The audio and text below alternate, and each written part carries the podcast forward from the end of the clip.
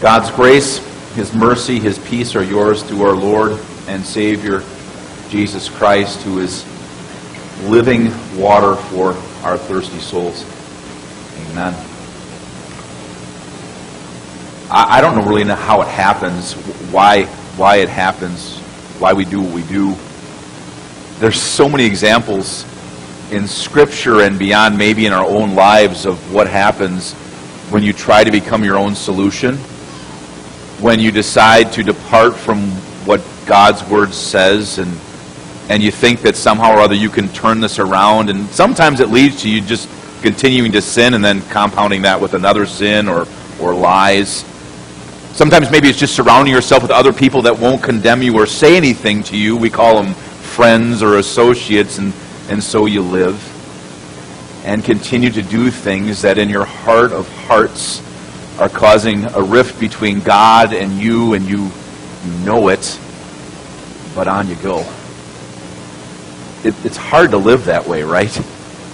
It was hard for, for a woman that Jesus went to in a small little town called Sychar and met her in a most unusual circumstance and talked to her when he shouldn't have culturally.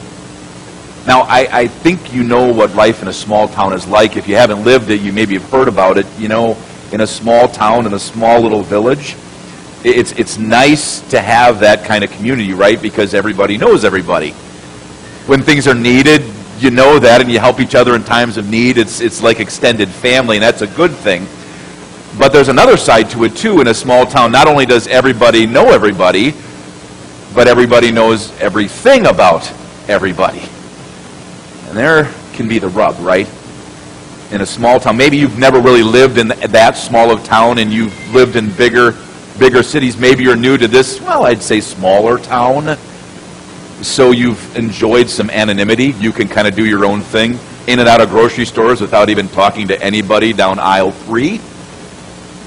But in a small town when everybody knows everybody and, and everything about every everybody, when things happen that are noticed that are sinful, it gets talked about. It's hard to hide when, when something becomes public, and that's the situation here.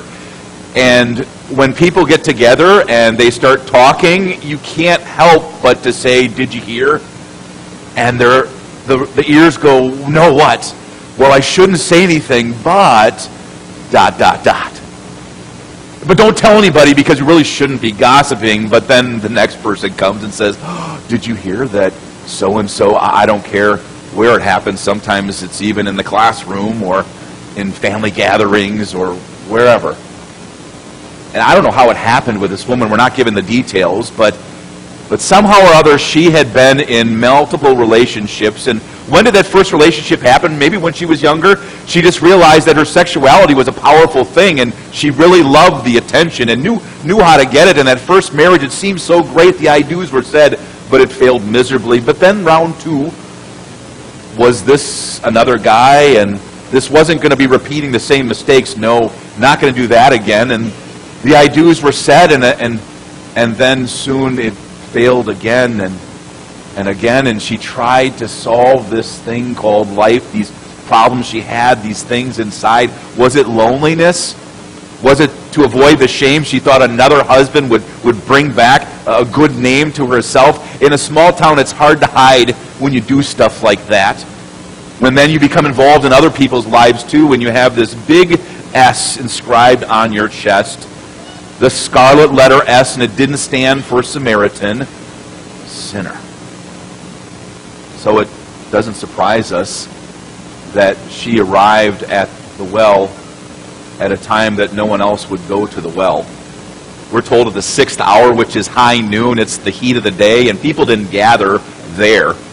There's always a place that people gather right in a small town. Is the cafe? Is it the bar? Is it at the grocery store? They get together, talk about how's the day, and then they talk about all the things going on. And it was the well in these small towns. Everyone needed water. And they would gather in the evening, usually 6 p.m. when it was cool, and they could gather enough water for the evening, and the next day they didn't have to battle the heat. And so this woman who maybe thought that it didn't matter what people thought, it, it didn't matter what people were saying in the town. She was just being true to herself and following her own path. And she convinced herself in her own mind that these things didn't bother her. But they must have. Because she shows up at the well thinking no one would be there. So she wouldn't have to see the stares and, and recognize the whispers. She would get the water she needed and go back home without anybody there to do any judging. And runs into this man that she soon realized was very different. She recognized him as a Jew, obviously. Maybe the way he dressed, he wasn't from around there where everybody knew everybody. And then he started to talk to her. And she had to almost correct him socially, saying, Um, do you understand who I am? I, am a, a, Samaritan, you're a, you're a Jew, and we don't, we don't communicate with each other. That's not accepted. We, we understand that. And he had a simple request. He didn't look away from her. He didn't stand with his nose turned up or, or ignore her and walk away because he was in proximity to her. Maybe what she expected or was, was used to. And he asked her for something simple. Can I, can I have a drink? I, am I'm thirsty. And, and she noticed he had nothing to draw the water. And, and, and so he, he began a dialogue with her, speaking to her in a way that she had not been spoken to. Notice he was talking to her, concerned for her not talking at her or behind her back. And the dialogue kept on, and Jesus was nudging towards that which is spiritual, which is really where he wanted to go. He cared for her in a deeper way than just a cup of water and, and how her day was going. The chit chat moved over to something more serious, and he made her an offer. See, he wasn't there to get something from her like the other men in her life. He was there to give something to her like no one could give her in life. And he started to talk about this water, and this is what he said Everyone who drinks this water will be thirsty again. But whoever drinks the water I give him will never thirst. And then he talks about this water I give will become in him a spring of water welling up to eternal life. And she, in her mind, thought this would be outstanding. You know how hard it is to go and get water every day, and it, it's this laborious thing, and then I go and have to face the people that are there and they judge me. And if I could have water that, that would be a, a spring of, of, of life, that I wouldn't have to come to this well, I could do something different. Give me this water. I want this water. This would be a good thing. And Jesus says, Sure, you can have this water, but first go back and get your husband and bring him back and let's talk. Well, she replied, I, I don't have a husband. And Jesus says, You're, you're right. In fact, you do not have a husband now. You've had five husbands before, and this current guy is just someone you're, you're shacking up with.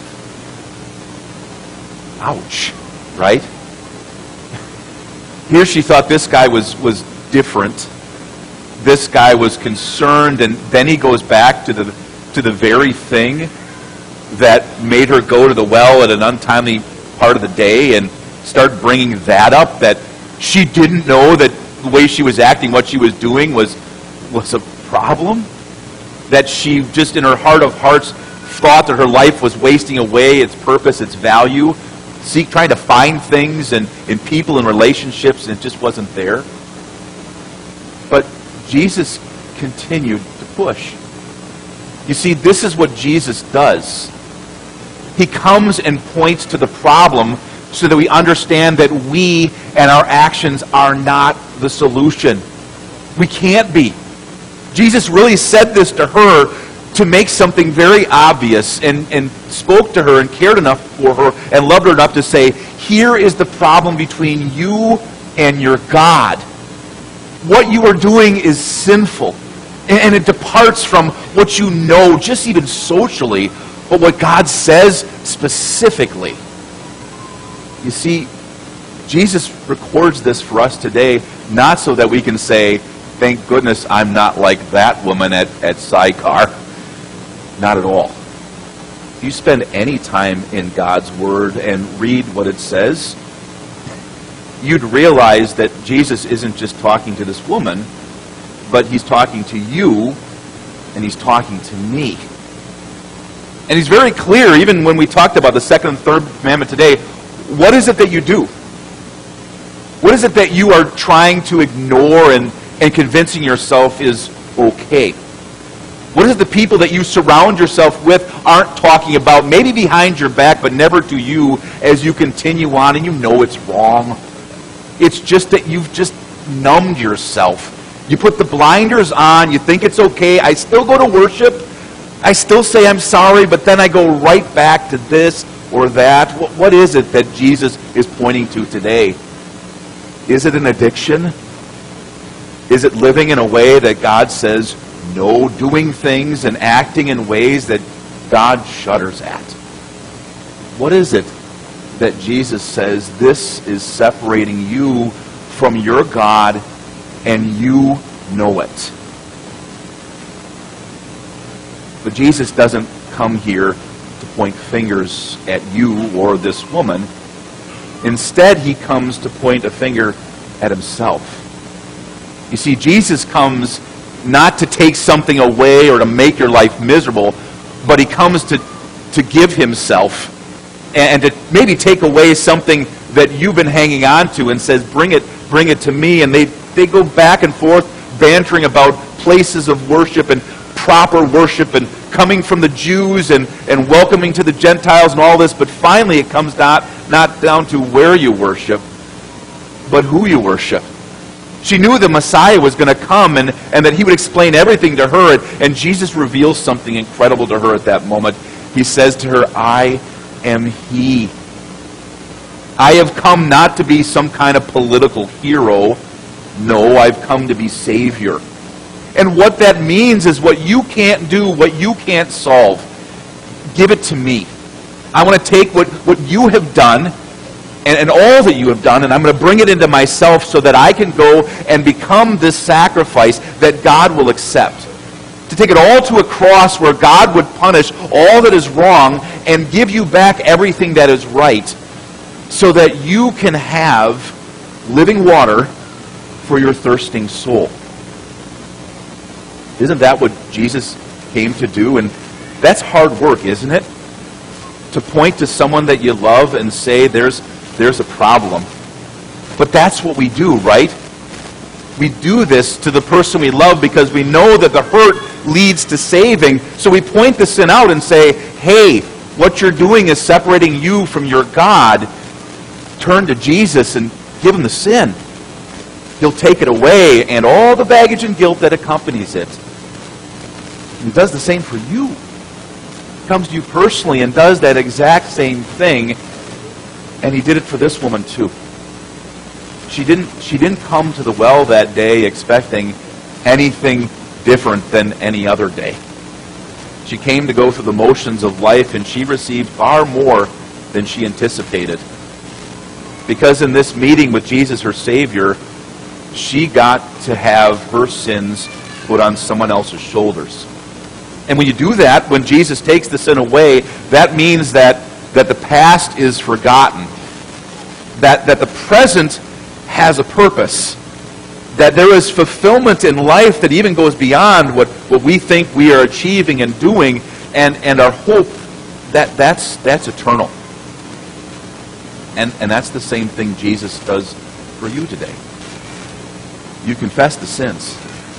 We, we do that every Sunday, right? And Jesus says, they're mine now. They have come into me and you leave here refreshed with the supper he's about to give. You leave here refreshed having drinking, drinking from a well that is unlike any other well. You, come with, with baggage gone, the past forgotten. The present is, is clean and, and your purpose is whole. The power comes from the Holy Spirit and, and your hope is, is eternal. Isn't that just like Jesus, who reveals himself to be the Savior to be your Savior, give it to Him. Give it to Him. All that you have, all that you've done, let Him take it away and be that Savior. Because that's what He does. That's what He came to do. That's what He does. That's what He will continue to do until He brings you to where He has planned a real life, a purposeful life, a whole life, an eternal life with Him. This is Jesus. Jesus is living water for your thirsty soul. Drink deeply. Amen.